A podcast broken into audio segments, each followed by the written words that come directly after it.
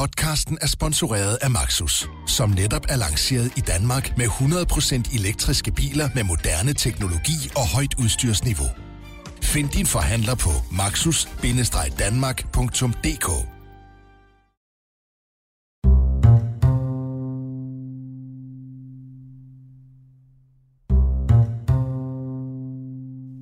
Du lytter til en radiofortælling af Simon Kofod Toft og Sofie Kastrup Andersen.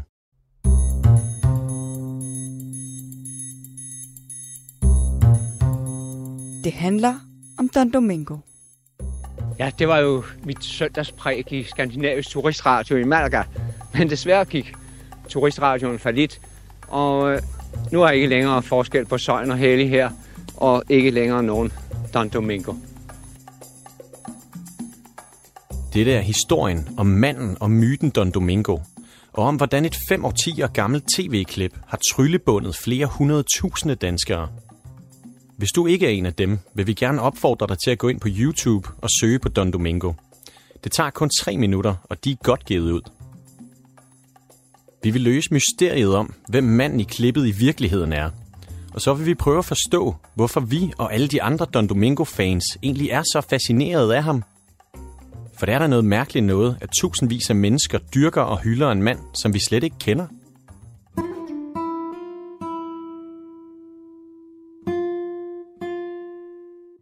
På en solbeskinnet bakketop står en mand med et imponerende overskæg. Han er iført lyst tøj, solbriller og en baret med stor kvast. Med sin sølvknappede stok peger han op i bjergene bag sig.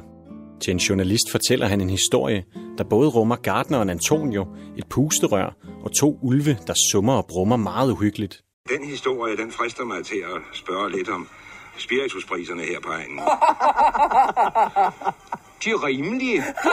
øh, øh, jeg kan sige med det samme, jeg synes nu, vi skal gå lige ned og smage på den dernede, når vi kan møde damerne. Øh, de får deres literkrus fyldt op for 38 pesetas. Det er små, eller godt og vel, fire danske kroner, fyldt op med gin og eller cognac og eller rom. 43 år senere er to radioværter ved at kvæles af grin direkte i æderen. De ved det ikke endnu, men de har lige været med til at skabe et kulturfænomen, som flere hundredtusinde danskere kommer til at grine af og undre sig over. Eller whisky. Ja, det fuldstændig afstændigt. Vi spiller det igen lige om lidt. Peter Faltoft og Esben Bjerre hedder radioværterne. Og deres program Monte Carlo på P3 har på det her tidspunkt mere end en halv million daglige lyttere. Monte Carlo har med andre ord en stor aktie i Don Domingos popularitet. Og det er derfor her, vi starter efterforskningen. Jeg hedder Esben Bjerre Hansen. Jeg er tidligere radiovært og tv-vært. Nu laver jeg en podcast. Øh, har I nogensinde prøvet at, at sådan finde ud af mere om Don Domingo? Ja, altså, vi har ikke været i gang. Øhm, en gang imellem synes jeg, der er nogen, der har skrevet. Øh, folk var meget søde til at skrive med tips og tricks. Øh, og en gang imellem synes jeg, nogen har skrevet, hey, hvad, hvad med Don Domingo? Er der mere med ham? Eller sådan et andet. Og vi har, vi har ligesom aldrig kastet os over det. Nej, så jeg ved ikke. Altså, og igen, jeg er ikke engang sikker på, om det, om det var en sketch, eller det var noget... Øh, altså, det er sjov fra 70'erne. Det, det kan godt være. Jeg tror, den var lidt mere sort humor end dengang. Øh, nej, så vi ved ikke en skid. Mange af de karakterer, der gik igen i Monte Carlos univers, falder i den kategori, man kan kalde for levemænd. Altså den type mennesker, der møder verden med en ukulig optimisme, og som altid husker det gode humør. Og den stemning pegede Don Domingo direkte ind i. Jeg synes, han er jo sådan, han er sådan billedet egentlig, tror jeg, på, på hvad programmet øh, sådan, øh, aspirerede til at være. Altså sådan den der bekymringsløshed øh, og, og uendelig overskud, fordi det er jo ikke... Altså det er jo ikke, fordi det virker som om, han lever sådan en super luksuriøs tilværelse. Altså han er på en eller anden måde flyttet til solkysten og går og drikker sprut. Altså det er jo ikke sådan, det er ikke videre glamorøst, men, men han tager det med, med sådan kæmpe ro og, og overskud. Og det var hele ideen med, med programmet. Altså også, også titel Monte Carlo var ud fra, fra devisen, at, at der er ingen, der, der har underskud øh, i Monte Carlo, hverken, hverken mentalt eller økonomisk. Selvom det nu er fem år siden, at Monte Carlo sendte sidste gang, spørger Don Domingo stadig i Peter Faltoft og Esben Bjerres liv. Hvis vi lægger et eller andet op, hvor der er den the slightest reference til noget med, med enten Spiritus eller Spanien, så skal der nok være en eller anden, der skriver en kommentar noget med Don Domingo. Øhm, og det er jo hyggeligt det der ved, ved at have ligesom opbygget sådan en, en fælles referenceramme med, med nogle lyttere. Øhm, og der var et, øh, jeg tror, et Don Domingo øh, fanpage på Facebook, som ligesom var nærmest et community af folk, som dyrkede Don Domingo, hvilket også er, er mageløst, at, at der er så mange skønne mennesker. Og jeg tror, der var nogen, der fik lavet t-shirts og kopper og pisse papir med Don Domingo. Øhm, så den her lidt kæmpe lukkede klub, Øh, at man skal have fulgt lidt med. Man skal have været lidt inde på joken for at, øh, for at forstå alle referencerne i det. Man kan sagtens sætte sig ned og høre et program, øh, men det er klart sjovere, hvis du har, har sådan begrebsverden fra, fra programmet med. Esben Bjerre kan altså ikke hjælpe os med at finde Don Domingo. Men til gengæld har han gjort os lidt klogere på, hvad det er, der gør Donnen så interessant. Der er noget ved den velklædte mand i det uglamorøse Spanien, der taler til os. Og får os til at bygge fællesskaber, hvor vi kan dele og gentage joken igen og igen. Man kunne godt tale lidt mere om selve ironien som en form for kollektivitet. Det her er Bjørn Schirmer. Han er professor i sociologi ved Oslo Universitet og i sin forskning har han beskæftiget sig med ungdoms- og hipsterkultur, og særligt med autenticitet, humor og ironi. Og lige præcis det med ironien, det tror Bjørn Schirmer er særlig vigtigt, når man snakker om Don Domingo. Det er jo det, man ser, når man kigger i de der kommentarspor, ikke? Øh, på siden, ikke? Ja, men han er så cool, og han bruger det og det udtryk, og han er klædt på den og den måde, og hvor fedt er det, ikke? Øhm, uden selvfølgelig at eksplicitere, at det her det er en form for ironisk værdsættelse. Det er i hvert fald ikke en sådan helt udistanceret form for værdsættelse. Vel? Altså man, man, man synes jo om ham, eller hans persona, hans rolle, eller hvad han, han nu spiller. Man synes jo om ham på en anden måde, end man synes om Don Draper, eller sådan et eller andet format, men, eller øh, den unge James Dean, ikke? Som, øh, som bare var cool. Altså, der er en form for umiddelbar identifikation. Her der er der jo sådan lidt mere distance på spil, ikke? En eller anden hemmelighed sammen. I virkeligheden mener vi det modsatte af, hvad vi siger, eller vi mener måske ikke helt det, vi siger, på den måde, øh, vi siger det på. Og sådan noget. At dele det sammen, uden at eksplicitere det, det, det, det skaber bånd. Og det er en del af selve øh, de her sådan nye socialitetsformer, eller en del af dyrkelsen af Don Domingo. Ikke? Og de bånd, den forstærker man hver gang, man kommenterer på det der kommentarspor. Ja, men læg mærke til præcis det ordvalg, ordvalg han bruger der. Ikke? Don Domingo, han er bare for cool.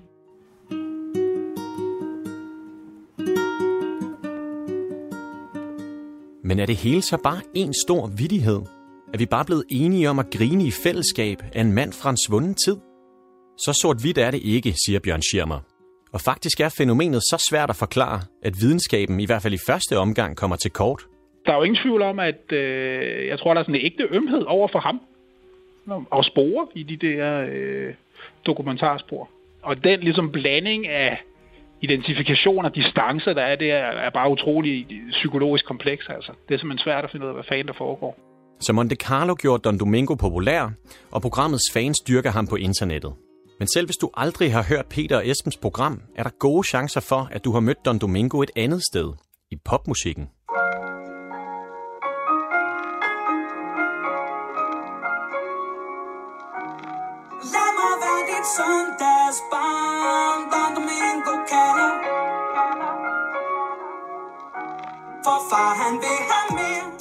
2015 udgiver Suspekt nemlig sammen med Lucas Graham nummeret Søndagsbarn, der stryger lige ind på hitlisterne og ud i danskernes øregange. Don Domingo er blevet mainstream, men der er bare stadig ikke nogen, der ved, hvem han er. Der er til gengæld rigtig mange, der gerne vil vide det. Er der nogen, der kender den dybere historie bag denne person? Han er jo vild. Det bedste klip på YouTube. Vil utrolig gerne vide mere om den her boss. Hvem er komikeren bag Don Domingo? Jeg går i hvert fald kraftigt ud fra, at der er tale om satire. Har brug for mange flere informationer om denne fantastiske levemand. Der er nærmest intet at finde på nettet. Kommentarsporene på YouTube og Facebook vrimler med folk, der gerne vil vide, hvem Don Domingo er. Der er bare ingen svar. Og så alligevel. For i en flere år gammel tråd på Reddit finder vi en kommentar, der bliver vores første rigtige ledetråd. Der er noget med, at han er gift med hende, der arrangerer golftur et sted i Spanien, så vidt jeg husker. Hun hedder Inge Pag, og så er han muligvis Bent Jacobsen, skriver en bruger. Vi kan ikke umiddelbart finde Bent, men vi graver telefonnummer frem på en Sten Jacobsen. Og så er der jo kun én ting at gøre. is a magic number. Yes, it is. It's a... Sten Jacobsen? Hej Sten, øh, mit navn det er Sofie Kastrup. Øh, jeg er journalist og arbejder i øjeblikket på, øh, på at lave et radioprogram. Ja. Øh, forstyrrer jeg? Nej, det er helt fint. Øhm, jeg ringer faktisk for at spørge, om, øh, om du er i familie med en Bent Jacobsen, som var gift med en Inge Pag. Ja, øh, det var min far. Okay, Han, øh, han gik bort i 2007. okay. Altså, det, nu lyder det jo lidt mærkeligt, at jeg ringer her og spørger efter, efter din far. Det, er, øhm, det, det skyldes simpelthen, at jeg leder efter en mand, øh, der kalder sig Don Domingo, der boede på Solkysten i 1970'erne. Og øh, inde på internetsiden Reddit, der, øh, der står, at Don Domingo måske er din far. Kan det passe? Nej, den, den historie, den har jeg den har jeg hørt før. Jeg har også selv øh, set den. Jeg fandt godt den øh, video på et tidspunkt for nogle år tilbage. Øh, men det var sådan set efter, at, at min far var død, så ham har jeg ikke kunnet spørge om den. Men jeg har jo selvfølgelig spurgt min stemmor Inge, og og hun kunne huske noget om, om den historie. Og, og hun har også været præsenteret for den øh, for nogle år tilbage, og, og vi ved faktisk ikke, hvem det er. Det, det er i hvert fald ikke min far. Jeg var iført charmeklod og nypudset sko, da jeg trådte ind på palæets plads lidt ude for Malaga. Her var jeg inviteret til en sponsoreret begivenhed, som hyldede en borgmesterkandidat ved navn Andres, som vi alle vidste trække trådene i den sydspanske og nordafrikanske kokainhandel. Gløderne for folks cigaretter lignede små ildfluer, der vimsede rundt på, ude på den åbne plads. Mumlen og lyden af perlegrus. Jeg bevægede mig igennem haven om på den anden side af huset. Det var der, jeg havde hørt rygter om, at man havde installeret et springvand med rødvin, og det var sgu rigtigt nok. Med et glas i hånden nærmede jeg mig en smuk ung dame, og med flovhed i munden spurgte jeg hende på engelsk, om hun ville danse med mig under piletræet. Godt beruset tog hun fat i min krav og kyssede mig på kinden. Senere forstod jeg, at det der var et signal til mafiaen om, at jeg var god nok. Der stod nemlig vagter i sorte jakkesæt og holdt øje med mig, lærte jeg. Mit fulde navn er Frederik Schok Pedersen, og øh, mit forhold til Don Domingo er jo, at jeg har skrevet alle de her tekster, øh, som jeg selv har fundet på. Mens vi sidder og googler og leder efter det spor, der skal føres frem til Don Domingo, støder vi på en flere år gammel Tumblr-blog. Her er der lange passager med historier om Don Domingo, der mødes med russiske gangstere og flygter fra jaloux ægtemænd. De er skrevet af Frederik Schock, som du lige har hørt, og de er fornemt illustreret med flotte skitser, som tegneren og grafikeren Simon Kvitsau har lavet. De to blev som så mange andre vildt fascineret af Don Domingo. Simon Kvitsau, fordi han er sjov at tegne med sine solbriller og buskede overskæg. Og for Frederik Schocks forfatterhjerne, fordi han er sådan et mysterie, en blank skabelon, som man kan fylde sine egne historier ind i. Og, og det blev de der 70 sider uden tegninger, men bare ren tekst og dialog og sådan noget, monolog.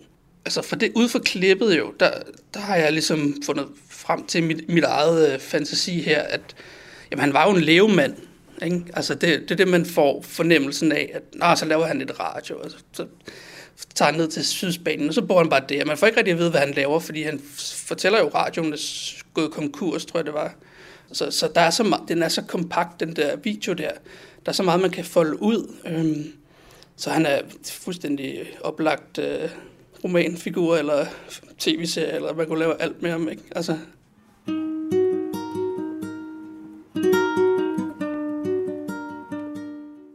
Frederik Schock og Simon Kvitsau fandt fællesskabet og kreativiteten i den mystik, der omgiver Don Domingo.